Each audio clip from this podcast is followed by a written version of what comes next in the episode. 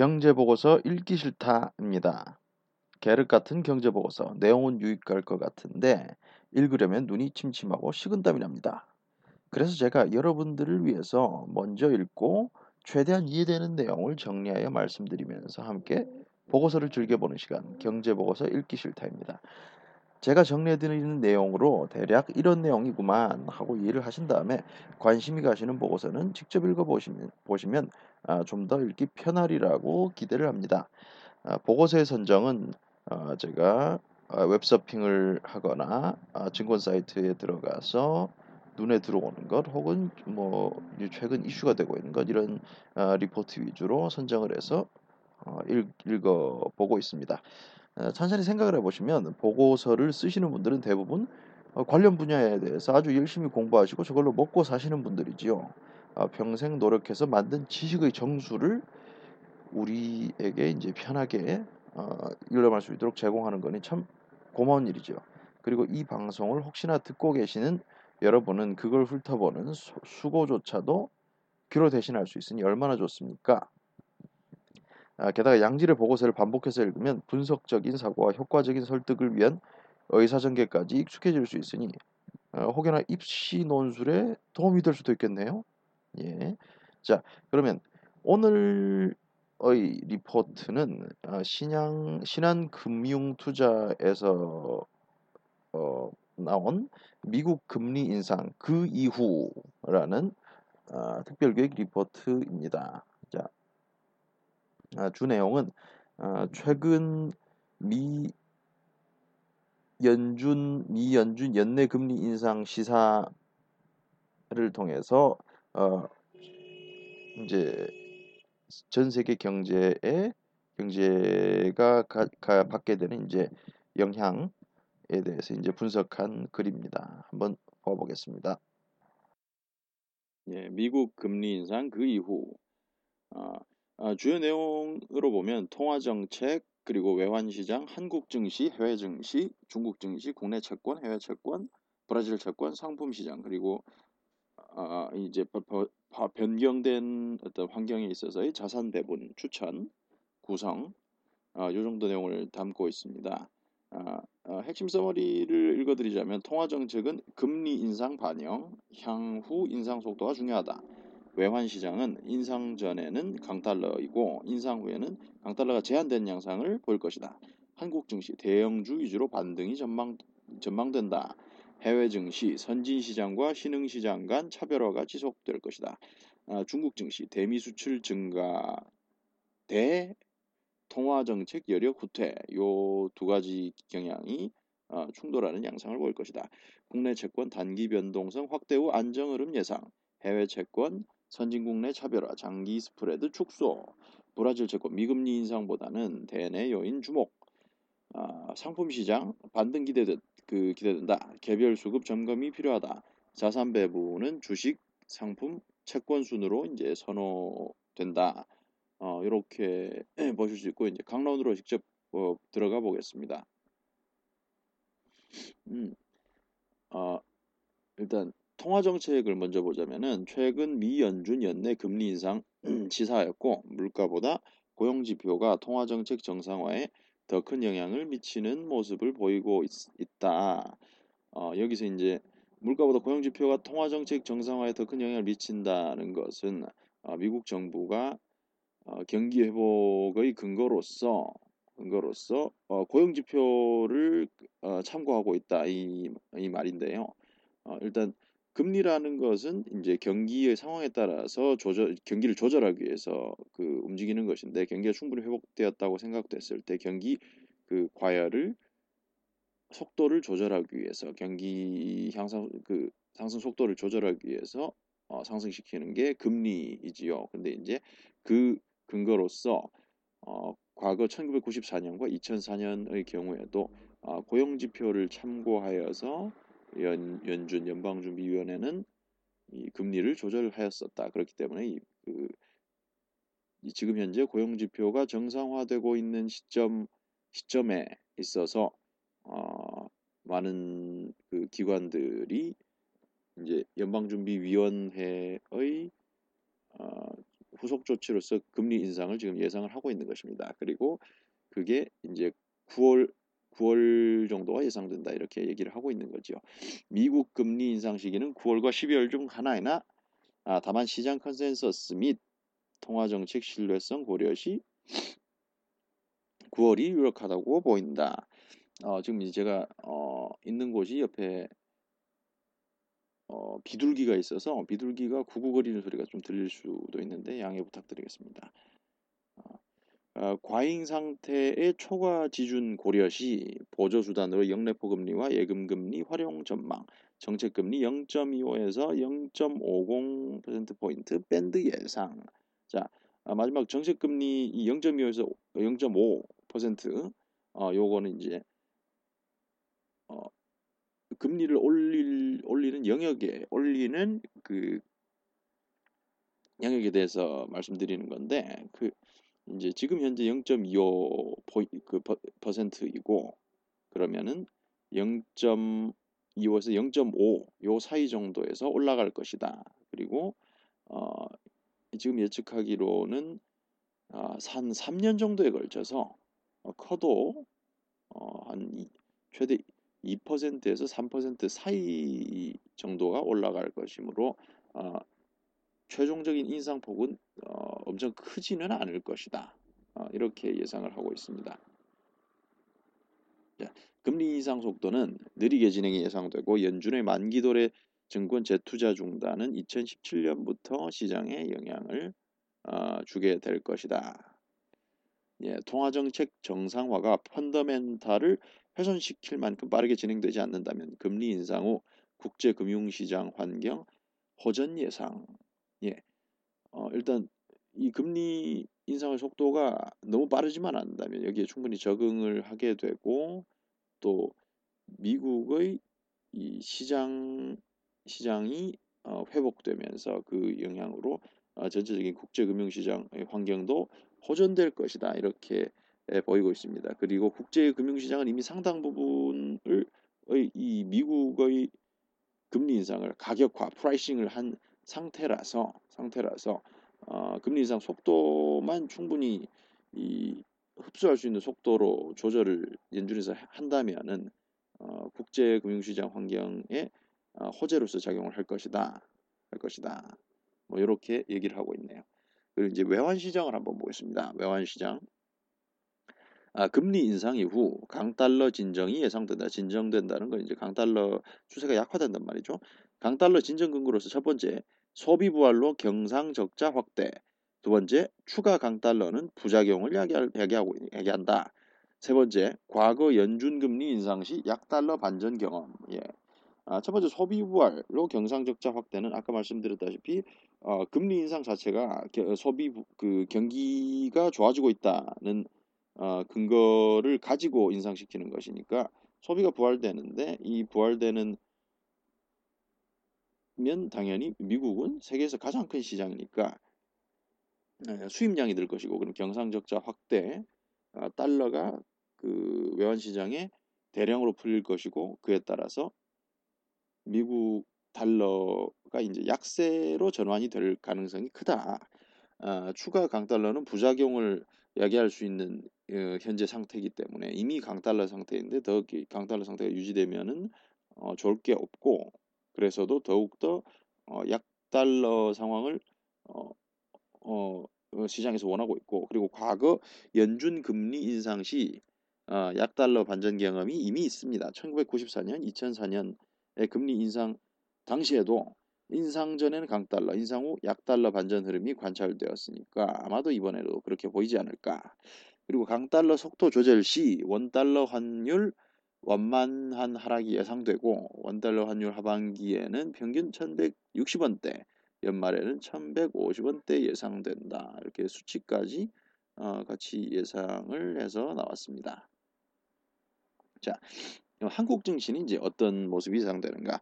금리 인상 후 달러 약세 가능성이 높고, 예, 방금 말씀드린 것처럼 달러가 약세 가능성이 높고, 외국인 투자 자금 유입으로 대형주 중심의 반등 흐름 예상. 예, 달러가 약세가 된다는 건 이제 시장에 달러가 많이 풀렸다는 거고 그 풀린 달러들이 이제 투자 자금으로서 신흥국 시장에 유입될 가능성이 매우 높죠. 예. 그리고 어, 특히 이제 우리나라는 미국 경제 경기와 아, 밀접한 음, 어떤 그 동반 동반 밀접하게 동반하는 추세를 항상 보여주고 있기 때문에 아, 투자 자금 유입될 가능성 매우 높고 대형주 중심으로 반등 흐름 예상이 된다고 하고 있습니다. 일단 대형주가 중소형주에 비해서 이제 가치주 성격이 짙기 때문에 짙기 때문에 일단 흡수를 할 것이 할 것이라서 외국인 자금 귀환 시 수급상으로 대형주가 단기적으로는 유리하다. 그러나 성장주로 인식되는 중소형주의 소외 기간이 길지는 않을 것이다. 뭐 이렇게 보이고 있네요. 그리고 이제 좀 더 해석을 보자면 어, 금리 인상 이후 달러와 약세 전환 시 외국인 순매수로 지수 반등 가능성 높아 어, 금리 상승에 따른 가치주에 대한 관심 부각과 외국인 순매수 감안 시 대형주 유망 섹터별로는 IT와 정유, 은행, 보험 등 이 긍정적이고 어, 철강, 운송, 기계, 증권 등이 좀 부정적이다. 어, IT, 정유, 은행, 보험 등 특히 뭐 IT와 정유는 어, 우리나라에서는 이제 어떤 주, 그 미국 시장에 직접 공급하는 어, 램이라든가 메모리 그리고 어, 반도체 정 그리고 정유는 이제 석유 제품들이죠. 이런 것들이 많기 때문에 당연히 어, 호재로서 제공을 하는데 아, 그리고 나서 아, 철강과 운송은 일단 오일 가격의 문제도 있고 미국은 철강 어, 자국 철강 시장을 보호하고자 하는 경향이 매우 강하게 보이고 있습니다. 음, 예, 그렇기 때문에 시장이 회복을 하더라도 어, 오히려 지금 경향성이 별 도움은 안될 것이다. 예.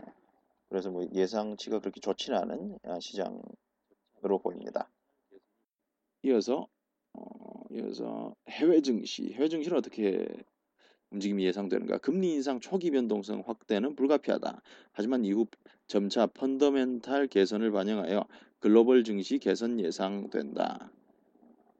금리 인상 초기 변동성 확대되나 점차 펀더멘탈로 초점 이동하며 글로벌 증시 개선, 펀더멘탈 차별화로 금리 인상 이후 개선 과정에서 선진 시장의 상대 강 상대 강세 지속 예상, 선진 시장 내에선 일본과 유럽 신흥 시장 내에선 동아시아 국가 상대성과 우세할 전망 이렇게 보이고 있습니다. 어, 어, 선진 시장의 상대적인 강세는 지속이 예상되는데 특히 선진 시장 내에서 일본과 유럽, 신흥 시장 내에서는 동아시아 국가의 상대성과 우세할 것이다. 어, 여기서 이제 특히 이제 신흥국 중에서는 예, 대미국 수출 비중이 높은 그래서 미국 주가의 관계도 높은 이런 국가들이 아, 수혜를 받게 되겠죠. 미국의 경기 회복을 통해서 말이죠. 어, 그 국가들을 보자면은 이제 10페이지 하단에 어, 그래프가 정리가 잘 되어 있습니다. 중국, 한국, 일본, 필리핀, 인도, 대만, 인도네시아, 태국, 말레이시아 이 정도 국가들이 어, 큰 영향을 받고 있는 나라들인데요. 여기에 이제 한국도 포함이 되고 아, 그렇기 때문에 이 몇 나라들에 있어서 수, 이들이 이제 수혜를 받게 될 가능성이 크다. 어, 이렇게 분석을 하고 있고요. 어, 중국 증시는 어떤가? 어, 미국 금리 인상은 수급이 아닌 투자 심리에 대한 부담감으로 작용을 한다. 변동성 확대 예상되나 저가 매수 기회로 판단된다. 어, 미국 금리 인상에 따른 수급 변화 가능성은 제한적이라고 보고 있습니다. 외국인 비중이 미국 A주, 중국 A주 시장에 있어서 2.1%밖에 안 됩니다.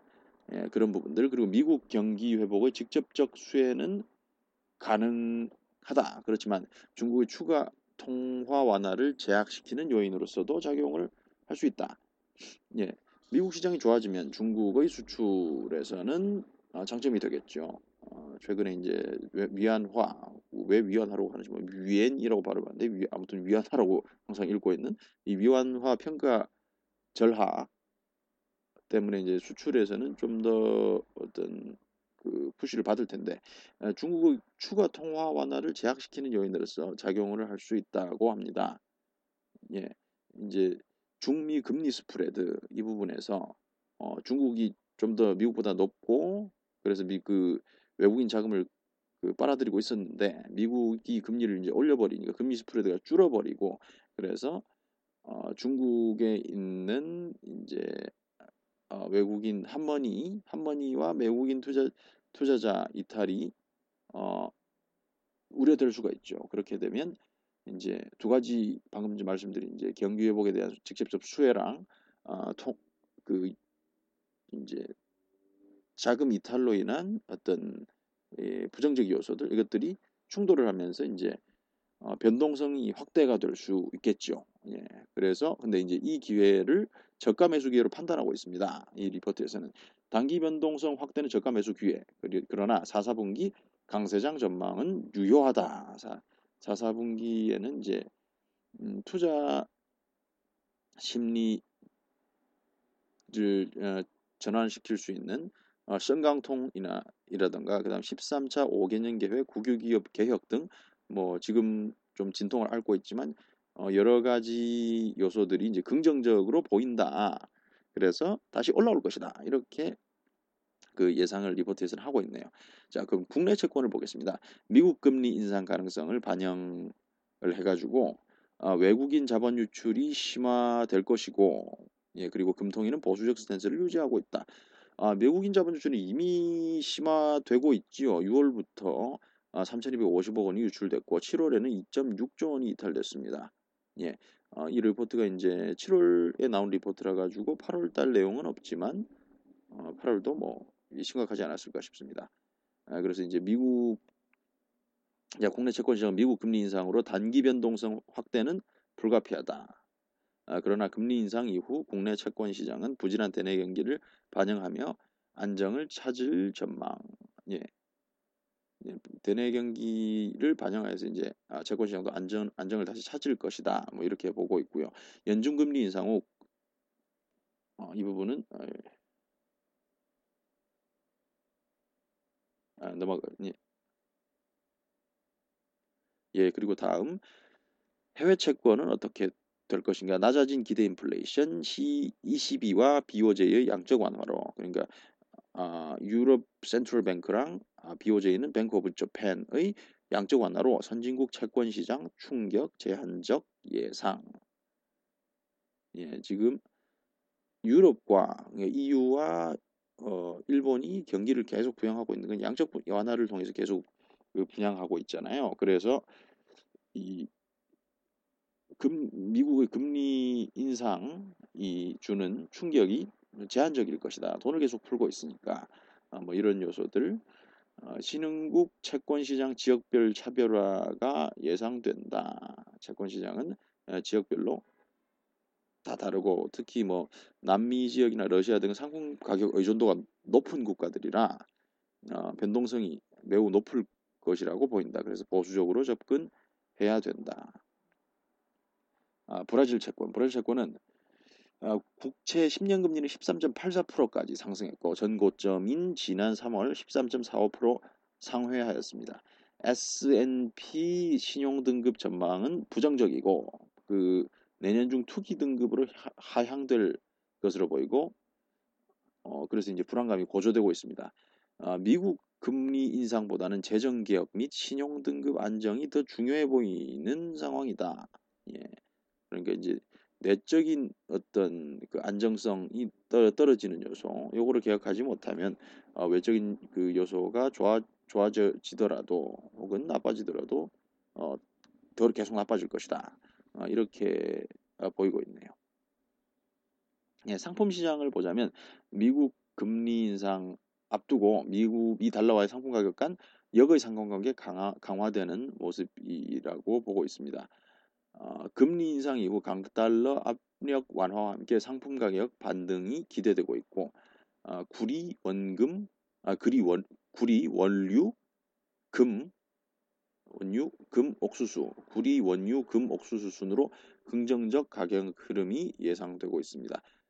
예, 개별적인 이제 수급 여건이 어, 좀 중요해 보이는 시점이죠. 예, 그러면 이제 자산 배분은 어떻게 할 것인가? 아, 자산 배분은 자산 배분은 주식과 상품, 채권 순으로 어, 선호를 보이고 있네요. 주식에서 전반적으로 이제 어, 반등되는 경향이 기대되고 있으니까 어, 상승되는 경향이 기대되고 있기 때문에 어, 주식을 최우선으로 어, 보고 있습니다.